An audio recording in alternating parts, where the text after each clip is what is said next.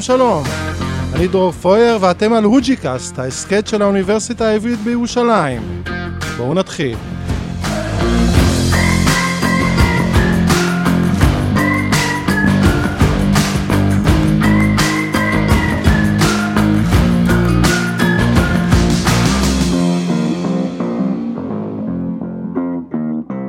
נגיד שלום לאורח שלנו היום, פרופסור יורם בורק, ממכון רקח לפיזיקה וממרכז אדמונד ולילי ספרא למדעי המוח כאן באוניברסיטה העברית, שלום לך. שלום. תודה שבאת. בשמחה. מה שלומך? מצוין. אני שמח לשמוע.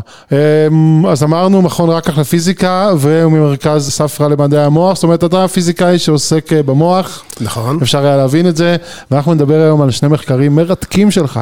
אחד אה, שסייע לחשוף מנגנונים שבאמצעותם המוח אה, בונה או מייצג את המרחב, אנחנו ניכנס לזה, והמחקר השני הוא תנועות העיניים המהירות. מה קורה שאנחנו מסתכלים, מתמקדים במשהו, מה קורה בעיניים ובמוח. נושאים מרתקים, המוח זה כן. כמובן אוקיינוס שכל פעם אנחנו תואמים ממנו טעימה. כמובן. אז בוא לפני שנצלול, ספר לנו קצת על עצמך, איך הגעת? אז כמו, ש, כמו שכבר ציינת, אני, אני פיזיקאי בהכשרה שלי, עשיתי תואר ראשון ודוקטורט בפיזיקה בישראל, באוניברסיטת תל אביב. ובאיזשהו שלב במהלך הפוסט-דוקטורט, אחרי הדוקטורט, כשהייתי בסנטה ברברה, במכון מחקר לפיזיקה שנקרא ה-Kavli Institute for Theoretical Physics, נחשפתי די במקרה למחקר תיאורטי על המוח, בכלים ש... שפיזיקאים נעזרים בהם כדי לחקור את המוח, ומאז אני עוסק בתחום הזה. התאהבת במוח. כן. יפה. אוקיי, אז אה, יש איזה תחום ספציפי שאתה חוקר בתוך המוח? אז באופן כללי, המחקר שלי עוסק, המטרה המרכזית של המחקר שלי היא להבין איך אה, רשתות של תאי עצב במוח, באופן קולקטיבי, דרך הדינמיקה המשותפת של כל תאי העצב, מממשות כל מיני פונקציות. אה, אחר כך אולי נדבר על, על דוגמאות לפונקציות ספציפיות, אז, אז זו, זה, זה כותרת קצת ספציפית, אבל, קצת רחבה, אבל, אבל בכל זאת, בתוך המחקר על המוח, אה, זה, זה תחום מחקר די ספציפי של אה, מחקר תיאורטי אה, על המוח בכלים מתמטיים. אפשר גם לדבר על למה אנחנו נזקקים לכלים מתמטיים פיזיקליים כדי להבין את המוח. אוקיי, אז, אז, אמ, אוקיי, אז אנחנו אומרים, מהמוח ירדנו רמה אל ההתמצאות, נכון? אל ה... זה אחד, ההתמצאות במרחב זה אחד הנושאים שאני חוקר. אוקיי. אמ, אבל אולי אני אגיד עוד איזה שני משפטים לפני זה, שלכאורה המוח הוא, הוא תחום שחוקרים אותו ביולוגים, הוא בנוי מתאים, מתאי עצב, מתאים ביולוגיים אחרים, וזה, וזה תחום המחקר באמת של ביולוגים, אבל אנחנו מאמינים שהפונקציות הקוגניטיביות של המוח מושגות דרך ה... אה, פעילות המשותפת של הרבה, הרבה תאי עצב, וכאן נדרשות דיסציפלינות אחרות כדי להבין מה כן. קורה כשהרבה תאי עצב עובדים ביחד. אז הרשתות במוח שעוסקות בייצוג של אה, מיקום של בעל חיים במרחב, הן מבחינתי דוגמה כן. למערכת שבה אני חוקר את השאלות האלה. ו, אבל מה השאלות ספציפית שם? אז, אז אנחנו מתמצאים במרחב, אנחנו, המוח שלנו מסיק דרך כל מיני אינפוטים. איפה אנחנו נמצאים. חושים. חושים, זה, כן. זה חלק מהעניין, אבל זה ממש לא כל העניין. זאת אומרת, אנחנו, אפשר לסגור את האור בחדר שאנחנו נמצאים בו, ואנחנו עדיין יכולים לנוע בחדר הזה ולהבין איפה אנחנו נמצאים, אז גם... בגלל שזכרנו איפה אנחנו? אז, אז בין השאר, כי יש לנו סוג של זיכרון שנקרא זיכרון קצר טווח, שהוא okay. אוקיי. הזיכרון שבו אנחנו מאחסנים את הזיכרון של איפה אנחנו עכשיו. יש לנו פרק על זה עם אה, דוקטור עדי קול. אה, כן. נכון, אז גם היא עושה... בכלל, בכלל המוח, כל פעם אנחנו, אני מתרשם שזה כמו בסיפורים על אה, אה, הפיל והעיוורים, לא, לא שחס וחלילה אתם עיוורים, כל אחד להפך, העיניים פקוחות לרווחה, אבל כל פעם, פעם אחת אנחנו מדברים על הכאב, פעם אחת אנחנו מדברים על הזיכרון, עכשיו אנחנו מדברים על המרחב. אני חושב שזו אנלוגיה מצוינת, כי, נכון? כי גם אם אני אסביר לך את כל מה שאנחנו מבינים, בעצם כמובן שאת המוח בכללותו, אנחנו, ההבנה שלנו היא מאוד חלקית, אבל יש המון המון כלים. כמה חלקית? בואו נגיד אפילו באחוזים. כמה אני, לא יודע, אני לא יודע לתת אחוזים, אבל, אבל בסופו של דבר אנחנו עדיין לא מבינים איך המוח משיג את רוב הפונקציות שהוא משיג. כן. עדיין יש כלים מדהימים שהתפתחו ב... לאורך הרבה שנים, אבל במיוחד בשנים האחרונות, יש, יש ממש מהפכה בכלים הניסיוניים, ואנחנו יודעים, לומדים המון דברים, וזה חלק מהכיף במחקר הזה, שיש כל כך הרבה כן. דברים שמתגלים כל הזמן. אוקיי. אז, אז בוא נתמקד באמת בהתמצא, בהתמצאות במרחב. בוא נגיד, עד ש... עד ש... כשאתה ניגשת אה, לתחום, מה היה אה, התיאוריה או ההסכמה? זאת אומרת, מה, מה, מה חשבו שאיך בעל חיים מתמצא במרחב ומה... המחקר שלך. באותו זמן היה ידוע שיש ייצוג של מיקום של בעל חיים במרחב באזור שנקרא היפוקמפוס. כן. הוא אזור שאחראי גם על פונקציות אחרות, הוא, הוא מעורב בייצור של זיכרונות ארוכי טווח. דיברנו קודם על זיכרון קצר טווח, הזיכרונות כן. ארוכי טווח הם הזיכרונות שאנחנו זוכרים לאורך שנים. אמ, והטריגר בעצם לכך שאני התחלתי לעסוק במוח היה גילוי שנעשה בשנת 2005 של אה, פעילות באזור במוח שמקושר להיפוקמפוס, אזור שנקרא האנטוריינל קורטקס, ושם גילו אה, תאי עצב שהפעילות שלהם היא, היא, היא מאוד מפתיעה, הם, הם, הם פעילים כשבעל החיים נמצא במיקומים מסוימים במרחב, אבל באוסף של מיקומים כאלה, ויותר מזה, המיקומים האלה מסודרים בצורה מאוד מאוד גיאומטרית על ה... כאילו על הרצפה, על, על הסביבה שבה בעל החיים מסתובב, כמו מין שריג, כמו המרכזים של אה, תאי כוורת של... אה, זאת, זאת, תאי כוורת. זאת אומרת שאם אנחנו מנסים להסתכל, אני מנסה להבין את זה, אה, להמשיג את זה, להפשיט כן. את זה. אם אנחנו מסתכלים דרך העיניים של, ה, של בעל החיים, נגיד הוא נכנס לחדר, שאנחנו אומרים מרחב, אנחנו מדברים גם על למעלה למטה, מרחב דו-ממדי, יש גם מחקר על, על, על ייצוג תלת-ממדי בעטלפים ואפילו קצת במכרסמים, אבל אנחנו... אנחנו בדו-ממדי? אנחנו כרגע בדו-ממדי. אוקיי, אז אז אה, אה, הבנתי, אז אנחנו מנסים לדעת איך הוא אה, מחלק את המרחב, אז אמרת לי שהוא כאילו רואה את המרחב כמו אוסף של... של צורות, אוסף של לא- מישושים. אז להגיד איך בעל החיים רואה את המרחב, זה אני לא יודע לומר, אבל מייצג. אני יודע אוקיי. להגיד שיש תאי עצב שהפעילות שלהם תלויה במיקום של בעל החיים במרחב, ולכן מתוך זה אני מבין שמשתתפים, א', באיזשהו סוג של ייצוג פנימי של המיקום, וכנראה משתתפים גם בחישובים שהמוח עושה על מנת להבין איפה בעל החיים נמצא. עכשיו, התאים הספציפיים שאני הזכרתי, הם, הם, יש להם תכונה מאוד, מאוד, את התכונה המאוד מפתיעה הזאת, שהם פעילים באוסף מיקומים, ו, ואם נסתכל איך המיקומים האלה מסודרים במרחב, זה, זה, זה נראה כמו כוורת של, כמו תאי כוורת okay, של אוקיי, דבורים. Okay. כן. Uh, עדיין אנחנו לא מבינים מה בדיוק התפקיד של האזור הזה של, במוח שבו התאים האלה נמצאים, אבל אחד ההשערות היא שהוא מעורב באחסון של הזיכרון וגם בעדכון שלו, כשבעל החיים נע בסביבה, בעדכון של הייצוג הפנימי של המקום. נאמר, כמו שהזכרתי קודם, אפשר כן. לסגור את האור, אנחנו יודעים שהבעל החיים משמר ייצוג נכון של המיקום שלו. הוא יודע אם הוא היה בפינה, במרכז. כן, והוא יודע שגם אם הוא זז, כן. אז המיקום אה, משתנה. עכשיו, כן. בנוסף לזה משחק תפקיד גם זיכרון ארוך טווח, כי כשאנחנו נכנסים לסביבה שאנחנו כבר מכירים, אנחנו מיד יכולים לשלוף את כל מה שלמדנו על הסביבה הזאת מתוך ההתנסות שלנו בעבר. זאת אומרת, ההתנסות במרחב היא כוללת גם איפה שאתה עכשיו, גם אה, איזה ציפייה לעתיד, זאת אומרת נכון שאני לא אתקל בקיר, גם זיכרון של העבר, כל החדרים הקודמים שהייתי בהם, כל גרמי המדרגות. ממש ככה, כן. אז זאת אומרת, התנסות במרחב היא כמו... זה לא משהו טכני, זה משהו ממש מהותי. זה חישוב, ש... זה חישוב מאוד מורכב, ו... ובעצם איזשהו חלון לאופן שבו שם... הקוגניציה של... מתנהלת במוח, מתנהלים במוח חישובים שקשורים לקוגניציה שהיא לא רק אה, אה, קשורה ישירות לאינפוט הסנסורי שהמוח מקבל. זאת אומרת, יש פה גם את האינפוט של החושים כמובן, אבל אה, אם אתה, כמו שהדגמת, הזכרת, מכבה את האורות, אז יש לנו פחות חוש, נכון. אבל יש לנו נכון. בעצם את הזיכרון ואת כל הדברים. ויותר מזה, היום אנחנו יכולים להסתכל על רישומים מהרבה מאוד תאי עצב, וממש לקרוא מתוכם את הייצוג הזה, וגם לקרוא, לא כל כך במחקר שלי, אבל בהיפוקמפוס אפשר לקרוא מין רצפים שמתארים איזה מסלולים עתידיים של בעל החיים.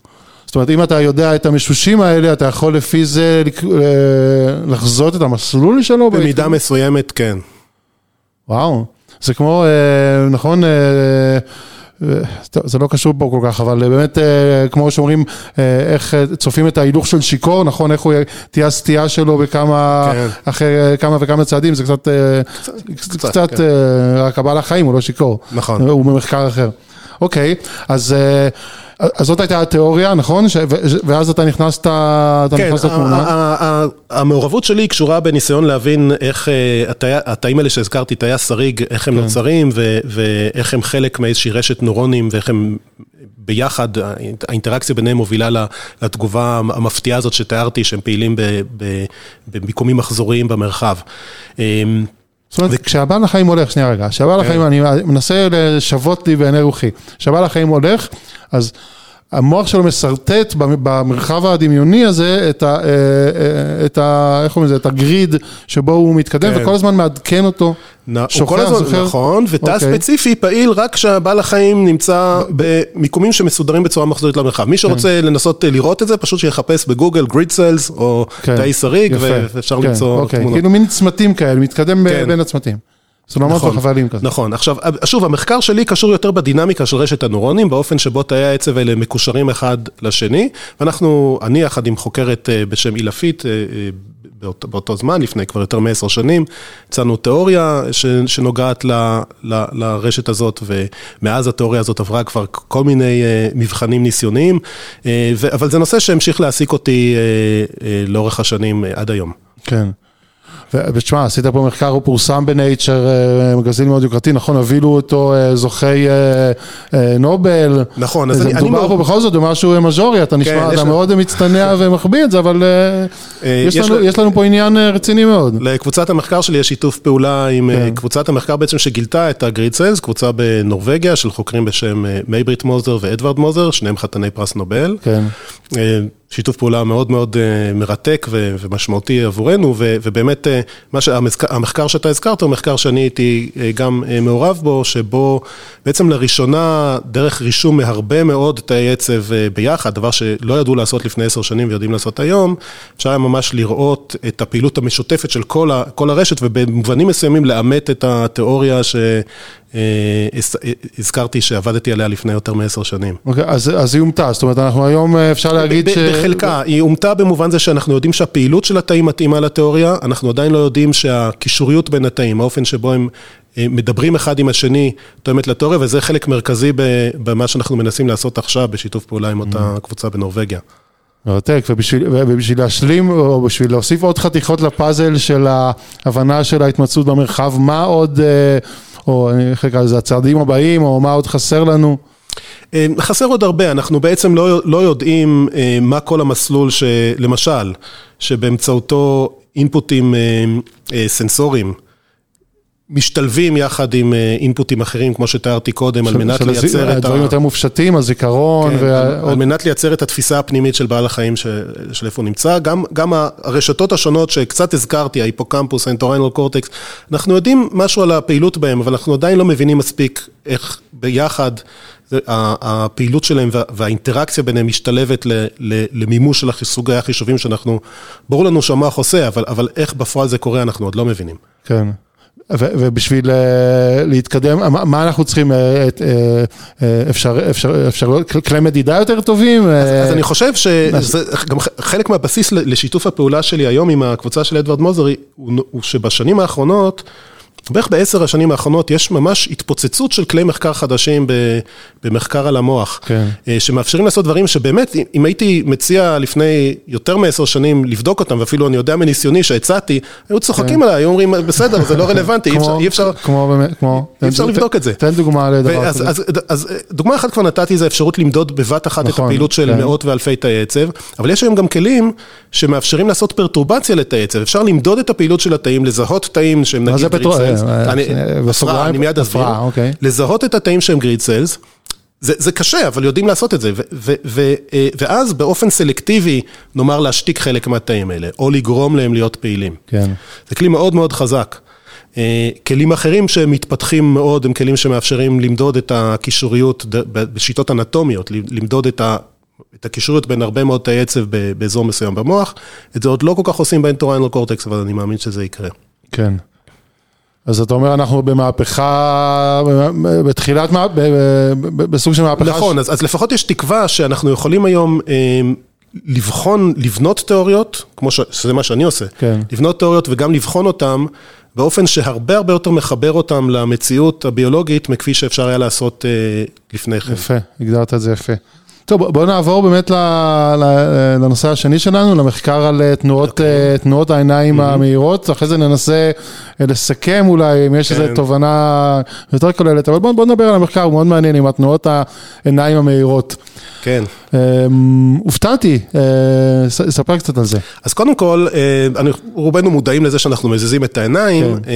וזה באמת דבר שאנחנו עושים כל הזמן, ואולי כדאי להגיד כמה מילים על תנועות עיניים, כי, כי הן מתחלקות לכמה סוגים. יש, יש תנועות שאנחנו עושים אה, כל כמה מאות מילי שנייה, אה, והן נקראות, כלומר בערך שלוש פעמים בשנייה, אה, הן נקראות אה, סקדות, ואלה תנועות חדות שאנחנו בהן מזיזים את המבט באופן חד, ובדרך כלל מזיזים אותו די הרבה. אנחנו באמצעות הסקדות האלה בעצם מעבירים את מרכז ההתעניינות שלנו.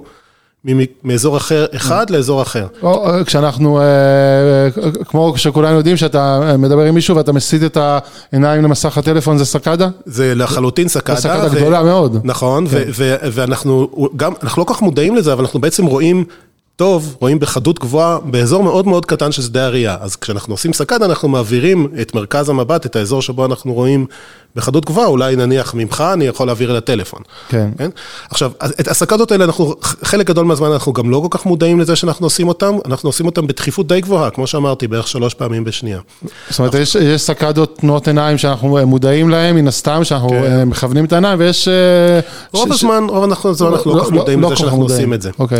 עכשיו, אבל הן קריטיות לראייה שלנו. עכשיו, מה שמסתבר זה שגם בין הסקאדות, כאשר אנחנו לכאורה מסתכלים לכיוון אחד, ואפשר לבקש מנבדק אנושי לעשות את זה, להסתכל על איזושהי נקודה קבועה במרחב. להתמקד. להתמקד. כן. אז זה נקרא פיקסציה, ובזמן הפיקסציה העין ממשיכה לזוז. זאת תזוזה שהיא הרבה הרבה יותר קטנה, אנחנו בכלל לא מודעים אליה, אבל היא מוכרת למדע כבר לפחות מהמאה ה-19. אה, ולמרות שהיא מאוד מאוד קטנה... היא גם סקאדה? היא מיני סקאדה? לא, אז אוקיי, אז, אז יש גם מיני סקאדות, כשמבקשים אוקיי. מנבדק להתמקד בנקודה אחת, אז כל כמה, כל בערך שלוש פעמים בשנייה הוא ממשיך לעשות סקאדות, כן. אבל הם כל הזמן אותו מקום, אז הן נורא נורא קטנות, אז הן נקראות מיקרו סקאדות. אה, מיקרו, אבל, אוקיי. כן, אבל, אבל בין המיקרו סקאדות האלה, יש תנועה שהיא רציפה, היא לא, היא לא תנועה חדה, היא, היא, היא, הזכרת קודם מהלך שיכור, היא מזכירה קצת את מה שנקרא בפיזיקה אה, מהלך אקראי או מהלך שיכור, כן. היא, היא אקראית, זאת אומרת, היא כל פעם שהיא נעשית, יש לה מסלול קצת אחר. ו... זאת אומרת, אה, אה, בזמן שאני מתמקד במשהו בשביל, יש פה מקלדת במרחק זה, אני מנסה לקרוא אם זה א' או נכון. ג', אז בזמן שאני ממוקד יש... עוד מנגנון שאני לא מודע לו, ש... נכון, ו... שמשוטט לו נכון, במרחב. וכדי לתת לך תחושה מה גודל התנועה הזאת, אז כשאתה הולך לעשות בדיקת ראייה, כן. ואתה מסתכל על האותיות הכי קטנות שהן, ראייה שלהן זה נחשב אה, ראייה מושלמת, כן. אז הגודל של התנועה במהלך הפיקסציה הוא, הוא קצת יותר גדול מהגודל של האות כולה. זאת אומרת שהוא יותר גדול מהפרטים, רצינית, כן. בדיוק, זה, זה יותר גדול מהפרטים שאנחנו יכולים להבחין בהם, שמבדילים בין האותיות כן. השונות. ש, ש, לא, ומה שמפתיע שאנחנו לא מודעים בכלל לתנועה הזאת, ולא רק שאנחנו לא מודעים אליה, היא גם לא מפריעה לנו לראייה. אפשר היה לחשוב שאולי זה כמו, אם המוח צריך לפענח את מה שהעין, דרך הרשתית, את האינפורמציה שהעין שולחת לו, תוך כדי שיש את התנועה, שיש כן. את התנועה הזאת, אז אולי זה כמו שמצלמים תמונה כשהיד רועדת ומקבלים תמונה מטושטשת. אבל לא, התנועה, התנועה הזאת לא מפריעה לראייה, להפך, אנחנו יודעים שהיא מועילה לראייה. איך, איך, איך היא מועילה לראייה? אז על זה יש אה, דיונים ארוכים שנמשכים כבר הרבה שנים וויכוחים. כן. אה, ו... אבל אנחנו יודעים שזה ככה, יש ניסויים שאפשר לייצב את ה... את ה... את האובייקט על הרשתית, למדוד את התנועה של העין וכאילו לבטל אותה, ואז... אה, ואז הראייה היא פחות טובה. ואז הראייה פחות טובה. אה, אנחנו יודעים אולי מה המטרה שלה, אולי המטרה היא אבולוציונית, לבדוק תמיד שלא בא איזה טורף, או לחילופין שקורה לא משהו מעניין. התנועה היא מאוד מאוד קטנה, אז אני לא חושב שהיא משחקת תפקיד כזה, אבל שני, שתי השערות מרכזיות שהועלו בקשר ל-I, אחת זה שהעין מגיבה יותר לדברים, למשהו שהוא משתנה, הוא לא קבוע. אז התנועה הזאת קצת גורמת כל הזמן לשינויים ומפעילה את כן. הרשתית יותר מאשר תמונה נייחת. אה, והשערה השנייה זה שבעצם הרשתית היא מין מערך של פוטורספטורים, קצת כמו המערך של החיישנים אוקיי. במצלמה שיש לנו בטלפון. וזה מערך שהוא מין אה, אוסף בדיד של רספטורים, והתנועה בעצם מאפשרת למערכת הראייה לדגום את הסיגנל על כל מיני הזזות על המערך הזה, ויכול להיות שיש לזה יתרונות מסוימים אה, מבחינת כמות האינפורמציה שהמוח יכול לחלץ מהתמונה. אוקיי, אה, הבנתי, ככל שהוא מסתכל... אה, מסתכל זה כאילו בווריאציות שונות שזה קצת זז. אבל האמת היא שלא יודעים לא, לא יודעים בוודאות מה התפקיד של התנועה, וזה גם לא היה הנושא של המחקר שאנחנו עשינו. נכון, נכון, הנושא היה בעצם עד עכשיו, עד שבאתם חשבו, אם הבנתי נכון, כן, ממה שקראתי, חשבו שהתנועה הזאת היא איזה מנגנון אה, של העין, משהו שהעין עושה בשביל משהו שלה, ואתם גיליתם ש... לא כך הדבר. כן, כלומר התנועה היא כל כך קטנה שבעצם אנחנו הבנו לפני כמה שנים שאף אחד לא יודע מה המקור שלה.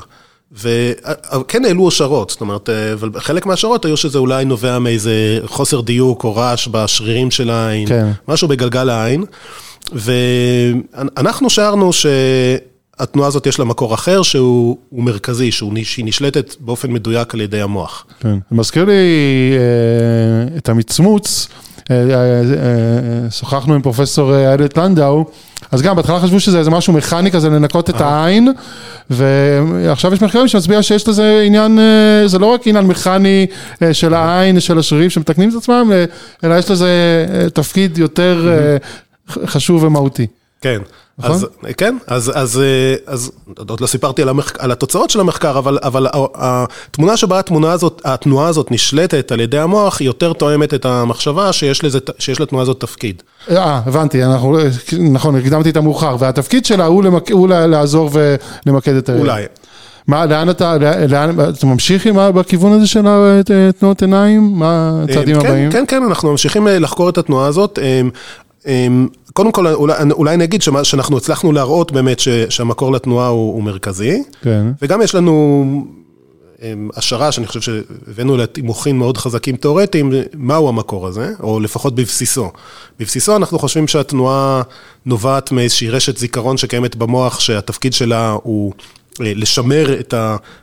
בעצם להחזיק את העין כך שהיא מצביעה לכיוון אחיד בין סקדה לסקדה, זאת אומרת הרשת הזאת שולחת מין פקודה לשרירים, הפעלה קבועה של השרירים של העין שמחזיקה את העין בכיוון אחיד. תזכור איפה היא הייתה בין ה... לחזור למקום. שהיא תזכור להיות שם, שהיא פשוט כן. לא תזוז. כן. ו- ואנחנו יודעים משיקולים אה, תיאורטיים שברשתות כאלה אנחנו יכולים לצפות שרעש יגרום לאיזה תנועה, לאיזה סוג של תנועה אקראית. אז אני, אני רק מספר על זה על קצה המזלג, אם זה המנגנון, אז אנחנו מצפים שהוא יהיה קיים באופן די רחב בהרבה מאוד אה, בעלי חיים.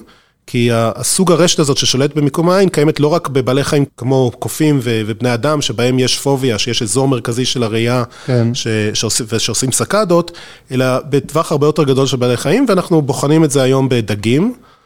אמ, ובנוסף לכך, ברגע שאנחנו מבינים, או חושבים לפחות שאנחנו מבינים את המנגנון המרכזי שמניע את התנועה הזאת, אז אנחנו יכולים, אנחנו יכולים עכשיו לחזור לשאלות שקשורות לתפקיד שלה ולשאול האם פרמטרים של התנועה שנקבעים על ידי המנגנון הזה, הם נקבעו בצורה כזו שהם באיזשהו מובן אופטימליים לתפיס, כך שהם ישרתו את התפיסה החושית, את התפיסה כן. הראייתית. מעניין. ו- ויש יש קשר בין שני הדברים שדיברנו עליהם, תנועות העיניים וההתמצאות במרחב? כן, אז זה נשמע שאין כל כך, אבל הקשר, והוא גם באופן, אה, הוא גם ב- כנראה הסיבה שאני הגעתי לעסוק בשתי המערכות האלה, הוא רשתות הזיכרון. זאת אומרת, בשתי ה... נכון, דיברנו על כך ש... כאשר אנחנו מייצגים מיקום במרחב, אנחנו צריכים לזכור איפה אנחנו נמצאים כשסוגרים את האור ולעדכן כן. את זה, ויש, ובהקשר של תנועות עין, יש איזושהי רשת עצבית, שהתפקיד שלה לזכור לאן העין צריכה להצביע בין סקדה לסקדה. והתיאור המתמטי, ש... וה... שהתיאור של המנגנון הפעולה של הרשתות האלה הוא דומה. כן. אוקיי, זה, אה, הבנתי, הבנ- הבנתי, כן. אוקיי, תגיד, בכל זאת, בן אדם חוקר את המוח אה, כמה וכמה שנים, אני מתאר לעצמי כבר הרבה שנים, וזה, יש לך איזו תובנה לחלוק, אה, לחלוק איתי, אה, אתה חוקר את התופעה המורכ- המורכבת הזאת, וכל פעם מגלה עוד מורכבות ועוד מורכבות. אמ, אני לא יודע, אני, אני תמיד נזהר מלצאת בהצהרות ולומר הצהרות שהן מאוד גדולות, אבל, אבל התחושה שלי בתחום הזה, במחקר שלי ומההתנסות שלי במחקר בתחום הזה בערך ב-15 שנים האחרונות, היא שיש המון אופטימיות לגבי מה שאפשר יהיה עוד לגלות. זאת אומרת, אה, כפי ש... זה, וזה נובע מכמה סיבות. אחת היא זה שב... אולי אני אלך צעד אחורה ואומר שבמחקר על, תיאורטי על איך חישוב נעשה, בין אם זה המוח או בין אם זה במערכות אה, מלאכותיות, היו המון עליות וירידות, היו רעיונות ש, שהועלו בשנות ה-50 וה-60 וכבר אנשים חשבו שאולי מבינים איך... יש רעיונות שאפשר יהיה בעזרתם לבנות מכונות חושבות, כן. אחר כך היו תקופות של אה, אה, פסימיות אה, שזה לא כך הצליח, והיום יש שוב אופטימיות גדולה בגלל ההצלחות של, אה, אה, בתחום שנקרא Machine Learning, בלמידה עמוקה, שבאמת נותן לנו פתאום איזושהי פרספקטיבה שהרעיונות שהועלו כבר אז, על איך, מה העקרונות הבסיסיים שבאמצעותם המוח עובד, מאפשרים לבנות מערכות מלאכותיות שמשיגות פונקציות שמזכירות את מה שהמוח עושה, זה דבר אחד. מצד שני, אני ציינתי, כמו שציינתי בעבר, יש איזו מהפכה בכלים הניסיוניים, ש... עומדים לרשות החוקרים שעובדים על, על, על מוחות כן. ביולוגיים. כן. ו, ואני חושב ששני ה, אה, ההתפתחויות האלה, שממש התפתחויות של החמש עשר שנים האחרונות, אני כמעט בטוח שהם יובילו לה- להמון המון אה, תובנות חדשות.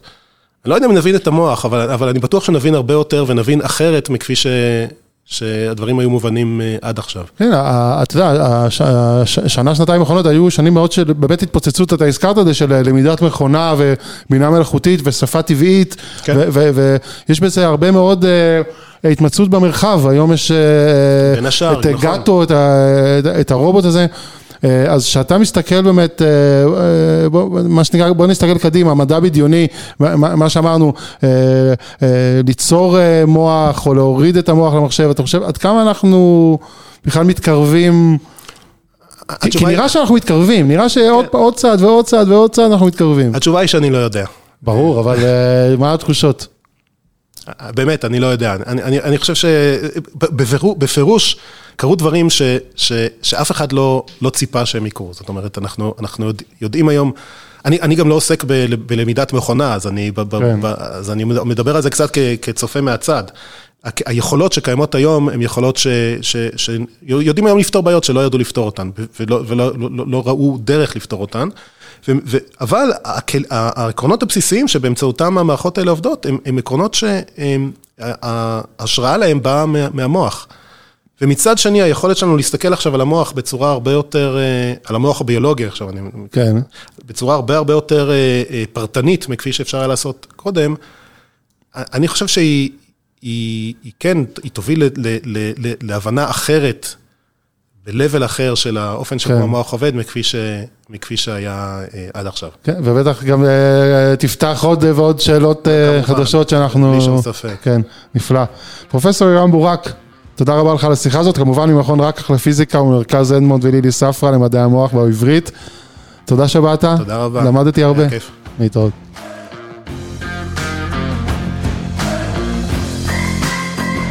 תודה רבה שהאזנתם לעוד פרק של הוג'יקאסט. אני הייתי דרור פויר, עריכה מור תם, הפקה הודיה קבדה, סאונד עומר סתיוי. ניפגש בפרקים הבאים.